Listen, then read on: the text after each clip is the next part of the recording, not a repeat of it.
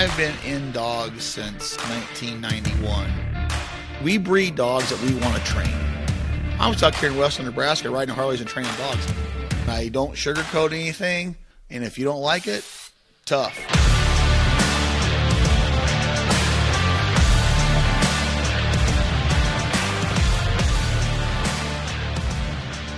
Hello and welcome to episode two of season two of the Flatlander Kennels podcast with Chris Jobman. We are at it again this season and ready to get geared up. Today, we're going to be talking about how to transition your dog from hunting back into the hunt test game. So we've got Chris here to help us out on this topic. How are you doing this evening, Chris? Good, buddy. How are you? Look at us go. Like two podcasts in a row. Like you've trapped yeah. me. You've trapped me tonight to do podcasts. So here we go. I got to get as many as possible if I can just get you to sit down. I, I, I get it, man. I get it. I'll be doing them in Texas pretty soon in the kitchen for you. And I, yeah, I, there's nothing more that I'd rather do than do podcasts. Let me tell you. Last time you went down there, you lost your mic. Correct. I think we found it. No, you bought another one. And we found the one that we lost. Oh, so now you have two. You know, remember that angry elf I was telling you about? She's staring at me Yeah. right now. have you ever said that to your wife when she's actually mad at you? Oh yes, probably. Like she's literally glaring at me. Like that. Look at she. She's an angry elf. anyway, move on. Move on. Move on. Abort. Abort. Abort. All right. anyway, so I have two mics for, now. I have two mics hmm. now. We should hook them both up and see if it improves the sound. Whatever we got to do. So, or if you ever bring, maybe you have a about, guest on. Let's talk about. You know, it's been a long hunting season for everybody. A lot of our dogs are going home. They've gone home now. They're coming back. Um, let's talk about kind of how to get your dog kind of back into training mode, hunt test mode, what you kind of need to fix coming out of hunting season, which you'll probably see. You know how to, you know give it a, a schedule, not to overdo it. Um, let's let's let's talk about all that. Yeah, I, I would love that, and like I would love for you to answer for an amateur where for someone like me, Georgie just got her HRCH last year. Where would I even start? Like training session one, the what, where one where would be the good place to jump in? Yeah, the number one thing you're going to see coming out of hunting season is is your, y erosion of control. Your your lack of your control goes way down. And what I mean by that is I mean everything. I mean your heeling, your sitting, your steadiness, your your lines to your blinds, um, fading with the wind on marks, fading with the wind on blinds, um, casting into the wind. Most of those dogs are going to scallop when they cast now. They're going to dig back instead of taking angles. A lot of that control is going to be gone. And usually, the dogs that suffer the most are your intermediate type dogs, like your HR and senior hunter type dogs. And those dogs usually suffer the most because they're not quite as advanced as your HRCH master hunter or your grand dogs MNHs. So those dogs are at the intermediate level, and that that that control erodes really really quick because let's face it, they didn't have a ton of control to begin with before hunting season, and some of my owners, which most of them are getting really really good at now, of of not ruining their dog during hunting season. They're like they're keeping them under control. If the dog develops a breaking problem, they're tying them out. They're not letting them break. They're not letting them have noise. So that our dogs are getting every year they're coming back better and better shape as far as, as control goes. But what what's going to happen a lot of times you're going to see a dog when you start running marks, they may end up hunting short. You know, they get stuck in drag back, which drag back for those that you don't know is is when a dog goes out and gets a bird and comes back, they're dragging that bird is hitting the grass, the water even on ponds and marshes. They're you know, when you're training it's multiple retrieves a lot of times, multiple dogs, so there's drag back in there. So a lot of these hunting dogs have re- instead of relying on their eyes to find the bird, they're relying on their nose. So what ends up happening now is, is when they go out on a mark, they hit drag back and they don't make it all the way to the mark because their nose is taking over their eyes, right? So what I suggest doing when that you get them back is do a lot of singles. Um, even white coat singles are great. That don't try to hide the marks. Don't try to hide the wingers. If you have somebody throwing for you, you know, put them in a white coat so that they have something to focus their eyes on and you throw the bird and they're they're focused on the bird and their destination, right? If you try to hide the wingers all the time, like a lot of HRC people think it's really fun to hide everything, when in all reality, it'd be really good to have a person standing out there, especially first coming out of HR out of hunting season, and that way they can they, their eyes have something to focus on instead of you know breaking down short and then you're having to handle or they're having to help, which is kind of hurt their confidence. Let's you know, let's face it, kind of hurts their confidence. So if you have something for them to focus on, it gives them a destination, and it really helps them. Like, oh yeah, I got to use my eyes again. And once that starts, and once they get better at that, then you can kind of take that you know exposed gun away if you want, and start hiding your wingers behind holding blinds and, and cover or whatever. But I would start with like an ABCD drill. Um, for those that you don't know, it's it's a Lardy drill that you can look it up anywhere out there the ABCD drill, which is basically like four four or five marks with white coats, and they're basically just running really tight lines. You know, all the marks are for between nine and three, so to speak, and you got four or five marks between nine and three, all in varying distances. So you'll have a lot of running really tight lines going where your eyes tell you to go, not where your nose tells you to go. And just um, one at a time, just a single, get A, single, then get B. Singles. Yep, mm-hmm. yep. Start, you know, start with your, you know, maybe your far one of your farther marks. The dog has to look past some of the white coats to their focus on their eyes. You know, look, do a lot of multiples. Do a lot of multiples off single guns. Uh, excuse me, singles off of multiple guns. I got that wrong. Singles off of multiple guns. I, I'm going to do a ton of that. And what I'll probably do when when I start when we get down to Texas, I will run like a marking setup in the morning. Then I'll do a, a blind and handling setup in the afternoon. I will probably try to keep for a little bit. I will probably try to keep, um, especially with these dogs that are just coming back. I will probably try to even the advanced dogs. I will keep marks as marks and blinds are blinds, and let's get them really really good running marks singles and then once they're running good singles, maybe throw in a double double or delay triple. And then in the afternoons, I'll do some blinds where all we're running is blinds, like a Chinese blind drill, where you have one line and you have three legged or a four legged or a five legged blind. They're not pattern blinds, but they're, they're, they're cold blinds for the advanced dogs. Um, and they're not real, real far yet and we're just looking at taking separate lines, taking good initial lines, taking good casts. I'm not talking about running 200 yard, five 200 yard blinds. I'm talking maybe 100 yards a piece, and get in and get out as quickly as you can. Good casts so they they get to the bumper and bird, you know, rel- relatively quickly. Building their stamina. You know, they haven't. Let's just face it, they haven't trained a lot um, if they've been hunting a lot. So you build their stamina. You don't want to hurt them. You don't want to hurt their joints. You don't want to hurt their knees. And building that stamina. Now these young season level dogs that we're going to get back, I'm probably going to set up some pattern blinds, and I'm probably going to run pattern blinds with them for a couple weeks. So because they just started running a decent cold blind, if they're a season senior level dog. So what I'll probably do with them, so I don't hurt their, you know, I'll do a lot of singles with them too as well. They'll run the, the singles. They'll do all those sort of things. But with them dogs, I'll probably run a lot of pattern blinds for about a couple weeks to get good initial lines. Look, get getting them looking out confidently. Um, now, I'm not talking about running the white buckets. That's a completely different monster, which I don't do. But I'm talking pattern blind where somebody goes out there, identifies a location, and it's a destination blind, and they're taught blinds. So and we'll get into all that down the flow chart, but they're a taught destination. And I'll run those pattern blinds, the same pattern blind for three or four days, move to a different set of pattern blinds, a little bit harder, a little bit longer, a little bit tougher, three or four days, do the same thing. And that way we get them get them looking out confidently and and kind of knows where they're going. Because these younger dogs you may you may start seeing some head swinging, you may start seeing some bugging, that sort of thing when you start running cold blinds because let's face it, they've all their blinds in hunt season are probably 30 to 75 yards at the most.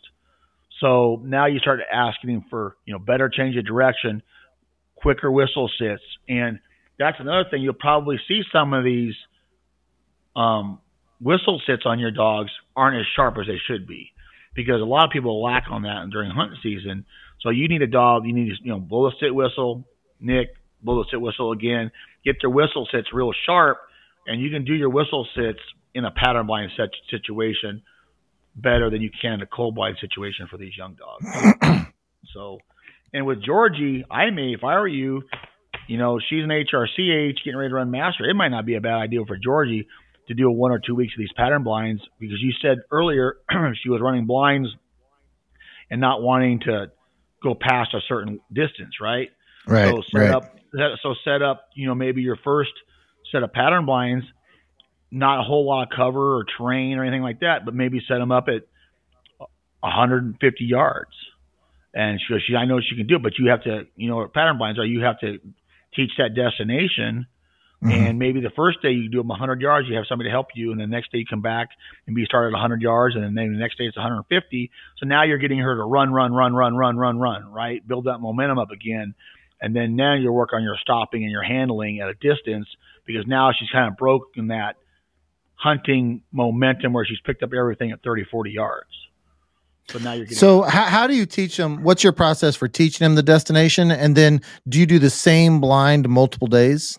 Yes, that's that's what a pattern blind is. So what I'll do if I, I'll have my helper, let's just say I'm sitting at six o'clock, and I'm just say I'm just going to run three of them, one to nine o'clock ish, one to twelve o'clock, you know, one to three o'clock. But they're they're you can do they're the same distance, so they're just mm-hmm. kind of across the borders. Let's just say there's three of them, and you have one at 45 degree angle, one at straight away, one at the other 45 degree angle. And I'll take my helper, and he'll be on a four wheeler, and I'll put up a little blind pole or whatever, and I'll have him go, hey, hey, hey, hey, hey, and he'll, he'll throw a bumper down, right? Okay. And I'll send them on back. I'll just send them on, or, or or he can toss it, and I'll send them on their name. It doesn't really matter. All you're doing is teaching that destination. Yeah. And then I, and I'm having him lay a bumper down on on the return, and I'll send him again to that destination. Then I'll have him move to mm-hmm. the other one, do the same thing on the other one, do the same thing. So now we're teaching that destination. And at mm-hmm. the end of the day, at the end of that session, so they've ran the the left one, the middle one, the right one twice with my helper out there. If they've got enough tank in their, you know, gas in their tank, it's not too hot, then I'll and I'll have when that helper moves to the next one, I'll have them leave a bumper there move to the next one, leave a bumper, leave a bumper, and I'll send him again, left one, middle one, right one, but he won't be out right. there. But they know right. the destination. Now, mm-hmm. if you don't have a helper, you have to physically walk out there, and they watch you walk, or you they walk with you. Okay.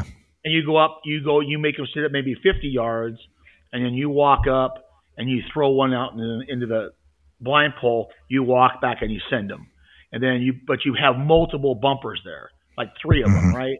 So then you send them and pick up one. Then you go back to 75 yards. You send them again, pick up one. Back to 100 yards, send them again. Now you picked up all three. Now work on your middle one, teaching that destination. What you don't mm-hmm. want to do is have 10 bumpers at the first one, 10 at the second one, 10 at the third one, because let's just say you get your dog is you, you get the first one picked up, you send to the middle one, and now all of a sudden they want to run back to the first one because they know there's more bumpers there, and they're dealing with a young dog who doesn't want to stop. Now you've caused all kinds of problems. This way, if a dog does blow you off and gets over the number one pattern blind, there's nothing there for them to be rewarded. Mm-hmm. That makes sense. And initially, you're not stopping them ever. It's just straight, just go. Yeah, if you have to, if they're veering way, way off line, stop them and put them back online. But hopefully, yeah. you're not. Hopefully, they're just running to that destination. Right. So the next right. day, when you come out the next day, you won't have anybody identify them. They've already known where they're at. You go to the exact same place, the exact same destination, the exact mm-hmm. same line. Now they have to kind of remember these, and this will help their memory as well to work on their memory for some multiple marks. Then they'll have to remember. Now they're having to use a little bit of memory. And then the, and the whole goal is, hey, remember, we keep going. We go, go. That's just, the whole. keep running. The whole keep thing. Running, keep running, right. keep running for sure. So, yeah. and I'll like I said, my young season dogs that come back, we will probably we'll probably do some of those pattern blinds. Um, and then the young finished dogs, like the preachers and the rips of the world that are coming back, we'll probably start with really, really small, simple cold blinds to make sure, hey, they're stopping to the whistle still really good. They're casting where I want them to go. And that, because now I don't want them to be out 200 yards working on whistle sits because distance erodes control. So I don't mm-hmm. want them at 200 yards working on whistle sits when I can be working on it at 50 yards. See what I'm mm-hmm. saying? So then, and then those younger advanced dogs will start with really easy cold blinds and will advance them. They'll and they'll advance pretty quickly to a bigger blind once they realize what's going on. So So that would be the whole session. We wouldn't mix any. If the, the first time I go out, I want to not not mix any marks in. It's just going to be two, two, two, and then one, one, one. So it's going to be nine patterns. yeah, I mean, yeah, and yeah, and that and so That's I, the like I said, I would keep your marks your marks, your blinds your blinds for now. right. because you just you need to work on your marking and your eyesight and and go and then their blinds you need to be working on your initial lines stopping to a whistle casting and building back building back some of the momentum that you've probably lost during hunting season and Mhm. once you think her momentum is back and she's looking out pretty confidently and your dog is looking out confidently then you can go get out of your patterns and and get into your cold blinds if you have a young advanced dog like georgie don't worry.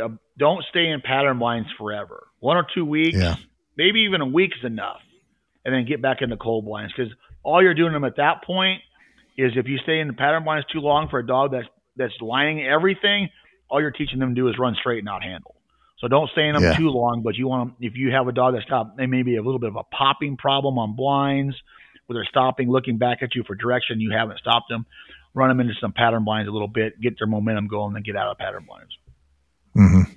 But um, but no, and, and, and everybody needs to be really careful too about overdoing your training session when you get your dog back. Just because hunting season's over, I mean, don't go out there. Hey, we're going to do 15 marks or 20 blinds a day, and that's just that's too much. Gradually work them back into being in, you know, physical shape. Because let's just face it, a hunting dog, unless they're a pheasant dog, if they're a true black waterfowl dog, they're more like a football player.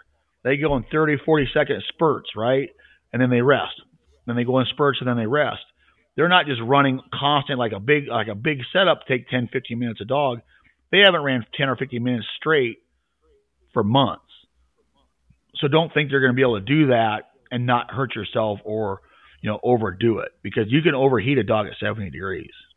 Really. Are they more injury prone this time of year, just as far as muscles, ligaments, for joints? sure, one hundred percent for sure. Because this is a lot of times where people will pop knees, you know, do all those things because they're overexerting themselves, and they're kind of, you know, they might be a little bit wobbly in their legs and the knees. They might be, you know, exhausted.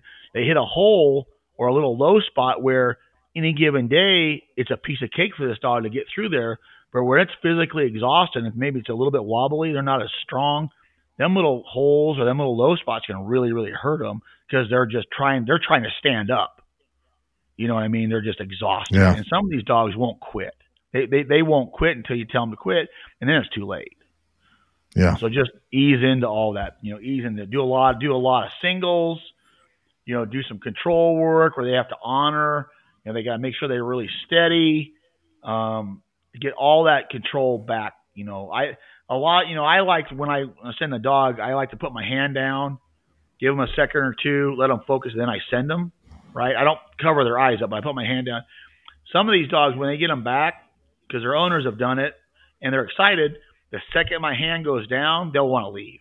I guarantee it. Mm-hmm. I'll put my hand down and they're gone.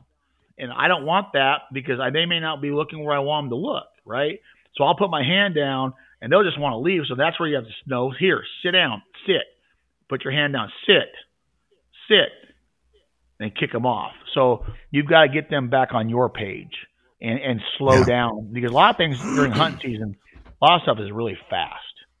You know, you're everything's quicker. Your your patience isn't as good. You're handling Yep. too quick. You're sending too much. Birds are coming. Your buddies are yelling at you. Here they come. Here they. You got a So you gun slung over your shoulder half the Correct. Yeah, and you're sliding in the mud, and you're just trying to hurry and get it back. Maybe the delivery is not the greatest. You just rip them out of their mouth. So now, when you get them back from hunting season, you have to retrain them on the mechanics, and you have to retrain yourself. Right. So you have to slow Yeah. down, be way more methodical, and in turn, your dog will be better, way more methodical, and and get them back in the swing of things. And you slow down, they slow down. Let everything come to you. Let everything come to them, and just don't go. You know, we're gonna fix all this in one day. It takes a while. It really does. So I'll be really interested to see some of these dogs that come back. I'll bet you my dogs come back, you know, our training dogs come back in better mechanical mechanic shape than they ever have because I have a lot of owners that took their dogs home that really were village, vill, what am I, what's the word I'm looking for? Vigilant in, in keeping control. Like I know Chris did a great job with Preacher. You know, I know um, they did a great they did a great job with um, all these dogs that went home, the pilots, the preachers, the rips, and they because they know how hard it is to train them and they know how important it is. So I'll bet you my our dogs come back in better shape than they ever have this summer. I'm excited for it actually. But well, hopefully season one helped because I know you did a lot. We did multiple episodes about just kind of helping clients with dogs, kind of um, better educate them on expectations and, oh, and I'm sure. sure. that was extremely helpful too. Well, just the education. I hope so because we talked a lot about it, and and a lot of our dogs had really good hunting se- seasons, and a lot of them struggled just a little bit because they they were new, and you know it, it all went really really good for most of them. Um, but this this when they come back, and everybody needs to understand when you send your dog back to your pro, right? Your pro know understands your dog and what it needs to have happen. Don't get in a and I repeat, do not get in a really big hurry. Here's the last thing a, a pro, a professional wants to hear. My dog's coming back February 15th. When are we running our first test? Oh, there's a test March 7th. When are we running that? Are we gonna run that test? No. Um, there's a March. There's a test March 15th. Are we run that test? No. Like we'll let you know. Just because the dog comes back doesn't mean it's ready to run a test. Let it let us get it in shape, get it back under control, and when it's ready to run, it'll run. Because I had you'd be shocked about how many people their dogs aren't even back yet, and I've had multiple people ask when the first test is. I don't even have the dog in They're back excited. in training yet. I, they're excited. Exciting. I get it. I get it. But the dog's not even back yet. I don't. I don't know what shape the dog's gonna be in or anything. So, but um, Is it a case by case that you saw? basis? What was the biggest thing that you saw with Georgie on her hunting? I know you said something about her blinds, um, and she whined just a little Yeah. bit. How was her? How was her marking during hunting season? How did you train at all during hunting season? No, I did not train No. at all during hunting season. Yeah. Um, her her marking was great. the The only issue that I had at all, she was creeping a little bit towards the beginning of the season when we were on land. Anytime she's on a stand, she's hundred percent fine, and she has to sit on the ground. She was creeping a little bit, but she just she's less of a team player during a hunt. She Oh, just yeah. she's just less of a team player. She's always hunt. She's always hunting. She, now her whistles are perfect. She will stop Good. and lock onto me every time I blow a whistle. But then when I give that hand signal, she just she thinks she knows. She wants to use her. She wants to use her nose. She's just way less of a team player. Yeah, the, the the worst dogs in the world are the ones that, uh, while obviously the pheasant hunting dogs are the worst team players ever because they they have to be independent to be a great pheasant hunting dog. But a lot of the dogs that just concentrate on like a goose hunting dog, right? That when they goose hunt, there's not a ton of cover, like they're in a cornfield or a meadow or wherever they're at. Most of these dogs can see the bird. They they understand what a dead bird looks like, so they can see a bird laying there. And a lot of these dogs that do mostly goose hunts, you'll you'll kick them off and you'll blow the whistle and they'll look over their shoulders. They will do anything but look at you because they want to they want to see and find out where that bird is at. They they they can they Mhm. they've done it so many times where they see it, which is all fine and dandy until they need to look at you and then you're in deep trouble. And how we combat that is we blow a sit whistle. If they're looking around, we give them a low nick on a on a collar, blow a sit whistle again, they look at you. Good. And if they give them a little bit, they'll look away. Give them a low, low, low pressure on the collar, a low nick, blow a sit whistle. They'll look at you. Make them do that until they're looking at you in training. Make them do that until they're Mhm. looking at you, consistently looking at you for more of a period of time for more than one or two seconds. You know, a three or four second count, and then and then handle them. And if you do that consistently, you'll you'll stop a lot of that, especially if that dog went home and that dog didn't do that when it left. A lot of dogs that run pattern blinds to white buckets are notorious for doing that because they look for a white bucket or a white stake and they ran too many pattern blinds, so they just want to look around for the blind pole. and they don't mm-hmm. want to look at you. They just want to look. It's the same thing like a goose dog or a dog maybe that hunts on a rice field a lot, where they can see the birds floating really really easy, and they they have they're notorious for looking around all the time. But um, you know, we don't, there's not a whole lot to talk about when it comes to how to get your dog ready to go. I, like I said, lots of singles, singles off of multiple guns. You start running your multiples, make them really wide open multiples. You know, something that the the areas of fall aren't overlapping where you have to make these decisions. You know, gradually keep your multiples, whether it's a doubles or triples, open. 9, 12, 3, you know, 12, 3, 9, 12. That way they're not having, they don't, they don't have to make a big time decision to, to stay out of an old fall. And then once they mm-hmm. are getting better at it, tighten them up. Tighten them up. So, um, but anything else did All right. think of? No, I, I, I, and then like you said, just be careful of overdoing it. Um, yeah. To not yeah. get early, early injuries. Well, it is, and it's funny. Well, let's go ahead.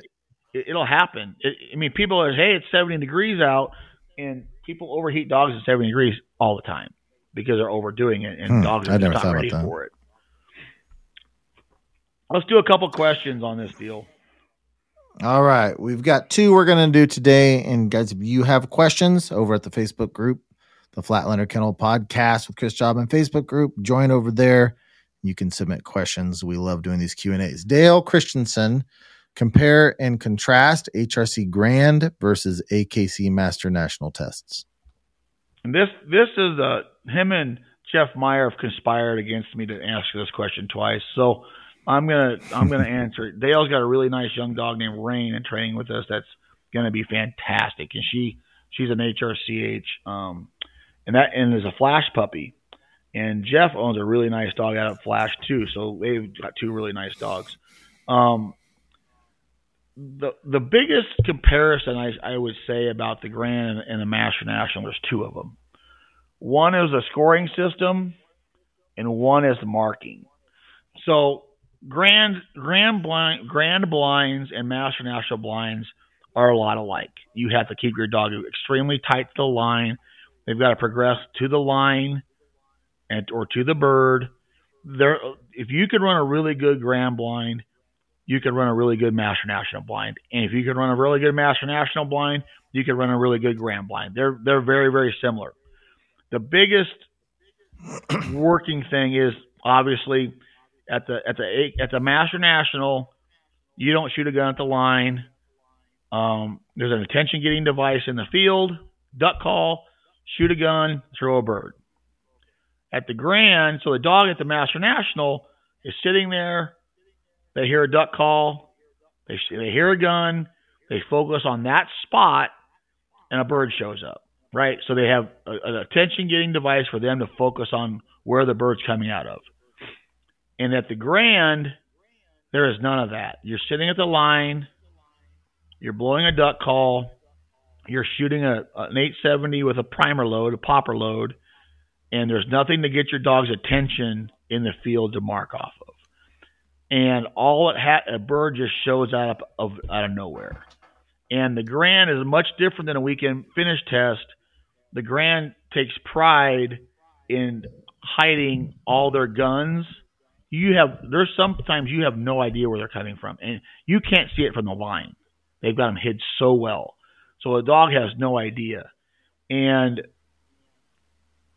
the so the bird just shows up out of middle of nowhere, and until you've seen a 170 yard bird show up out of a bush, not skylining, it looks like a 300 yard mark, and dogs have a really really hard time seeing those and if they don't look right down the gun barrel perfectly, you know, sometimes a bird skyline, sometimes they don't. If they do skyline, maybe it's a really nice skyline, they can see it good. Maybe it's a one second, and that they, their bird, if that dog isn't looking exactly where that bird's coming out, they'll never see it. So to me, marking at the Grand and, and AKC guys don't beat me up over this I like both events. I run them both. Marking at the Grand is harder because birds just show up out of nowhere. Hmm. It's just harder. Dogs have a harder time seeing them and adjusting, figuring out angles and depth perception and seeing the birds of the ground. There, I can't tell you, Elliot, how many dogs I've I've sent on their name or dead bird back go as scent. They didn't even see the mark. They had Yeah. no idea it came out. They knew it came out, but they don't know where it's at. They have to trust me to send them on a line for them to pick it up. I, I can't tell you how many times I did this last in the fall grand. Ten plus, maybe more than that. And of dogs picked them up. Of dogs didn't. But that's the game that you play at the at the Master National. Yes, the marks can be a little bit tighter, maybe a little bit more technical. I get it, but the dogs tend to see the marks a little bit better at the Master National than they do the Grand. And now this last Master National, our first series, was extremely hard to see. I'm talking extremely hard. Our first series of the Grand, I don't remember what the test called was. I didn't have a dog see all three marks. Not one. Not one. And it, it, almost impossible to see them all. It was almost impossible. So that's the biggest thing when it comes to marking is is is seeing the birds in the air. You know, AKC has the attention getting device, a gunshot. The Grand doesn't. And another thing that that's another big comparison is the is the scoring system. So at the AKC Master National, you're scored marking, memory, blinds, control, all that sort of thing. Sort of kind of like the Grand, but you have a zero to ten scale. Ten being the highest, zero being the lowest. If you ever get a zero, you're out. But if you get a one or a two, you're carried, right? So at at the Master National, you are you earn your points, so to speak. So let's just say you start at kind of at a zero, right? On your marking your blind running, you start at a zero. If you have a really good series and you mark really well, you get a might get a marking score of eight or nine or ten. If you run really, really good blinds, you might get a score of eight, nine, or ten. You are getting rewarded for your work. So if that makes sense. At the grand, at the grand, you're judged zero, one, and two. Zero, you're out. One is marginal, and two is solid. You basically at the grand start with a two. And when you come out of that holding blind, they're looking for any quote unquote fault that you're going to do. So let's just say you have bad line manners.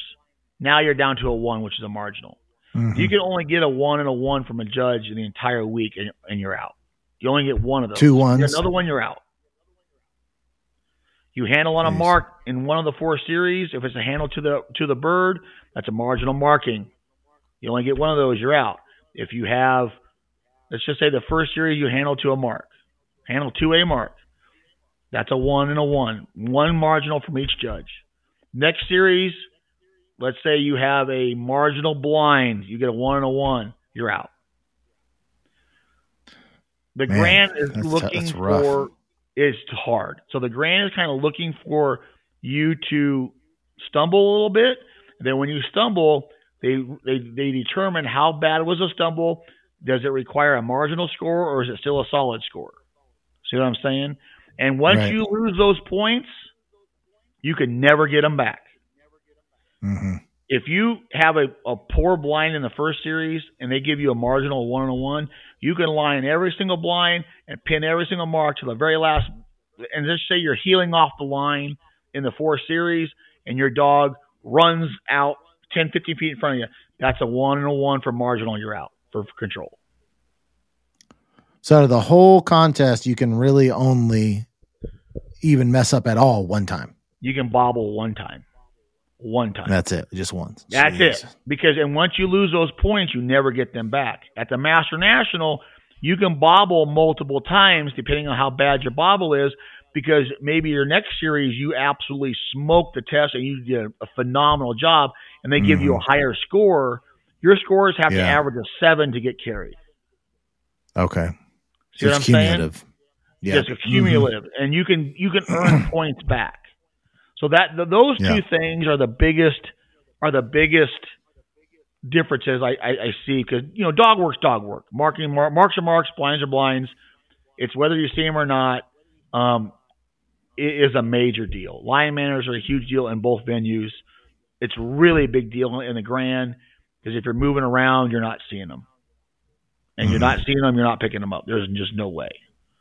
So without getting into a huge, huge um, deal, that is that's the nuts and bolts of it. It's a nuts and bolts. It's, it's a they're both very difficult. The Grand is very, very difficult. Um, they're both difficult venues, though. All right. Next question, Zachary Eshelman. How do you go about picking a good pro trainer? Um, first things first. If there is a pro trainer on Facebook 24 7, they're probably not a good pro trainer. They just want to hear themselves talk because they should be training dogs. Um, that's one. Um, two is you need to go you need to go see their facilities or watch them train some dogs, watch them run tests. Um, and, and take word of mouth. So if you if you have somebody that has a dog trained by them, and you trust them, they say, hey, he's a good guy, he's a good dog trainer, he's a good girl, he's a good dog trainer, um, then you can trust them. It, you have to sift through the junk. There is so much junk out there in the world right now with Facebook and Instagram and Snapchat and what all the crap is.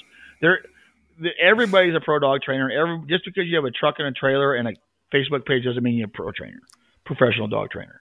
Um, look who's been around a long time. If you've been around, you know, 10, 15, 20, 30 years and you're still making a living training dogs, you're probably a pretty decent dog trainer and you're a good businessman and you're trustworthy and you stand up. You're a stand up person.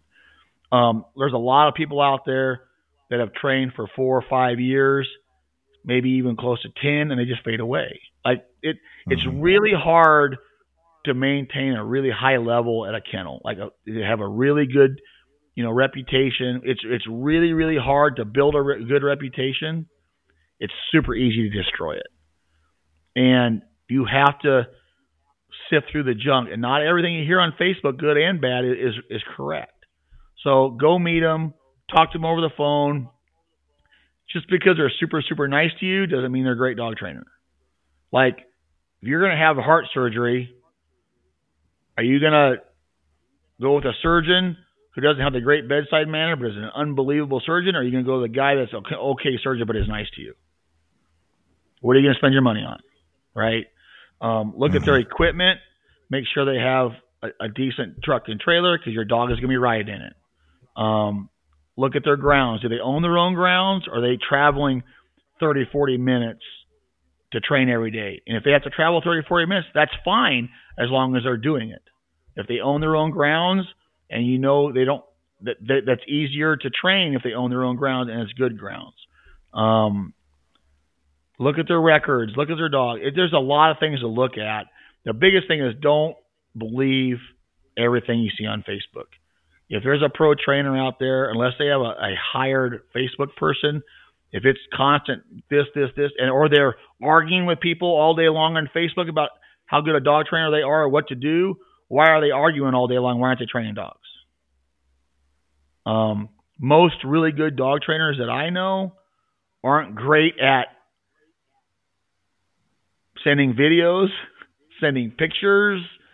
They're just they're just not great at it because they're so busy training dogs. Do you want them to train your dog, or you want them to do glamour shots? so that that's just because you're getting pictures of videos doesn't mean they're a good dog trainer. But it's a hard thing to hard thing to say. Word of mouth and reputation means everything. And do your do your research. Do your research. So there's a lot of bubble. All right, mosquito pond kennel trainers out there. yeah, they're everywhere. Well, it's, it's amazing how it's blown up, but and I'd say if you're looking for a pro trainer, take your time. Maybe don't rush. Take it. your time and, and see who's been around. Like, and there's there's there's good dog trainers that have been there. You know that they're just starting. There's some good ones. You know, if they're just starting, find out where they learned. You know, find out who taught them.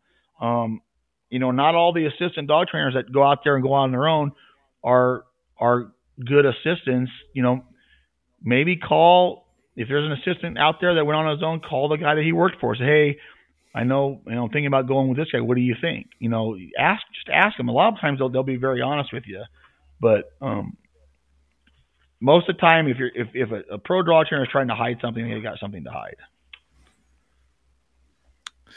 So. All right. Well, I think that wraps that up. Anything else yep. you want to say before we close down? No, let's let's let's wrap that up, and then we'll start getting into the um, flow chart again next time. And I'm going to have a guest coming on here pretty soon. I just got to figure out who it is. But we are going to have a guest here one of the next two podcasts, and then we'll start getting our flow chart too. So, but we're headed to Texas great. here at and, the end of the month, so we'll be, we'll record down there. And if you have not listened to season one, we began going through Chris's training flow chart from puppy clear on through. So we're not all the way through it yet, but you can go back and see those episodes because it normally says Jobman's flow chart in the title, and you can follow those right on through. And I, I love those long form audio. I find those much um, um, they help me a lot more than like a 15 minute video because they're so yeah. in depth and so detailed. So if you guys yeah. want training help, that is where to find it in addition to whatever else that you're using. Yeah, so, our next one, all right. I believe is, I blessed our next one sit the pile, right? We went I to force so. the pile. Now it's going to be sit the pile. Yep. Okay, and then we get into mini T. All right, not a problem. All right, so um, we are putting out episodes every other week. So be tuning in and share share it. Give us ratings and reviews. We'd appreciate it.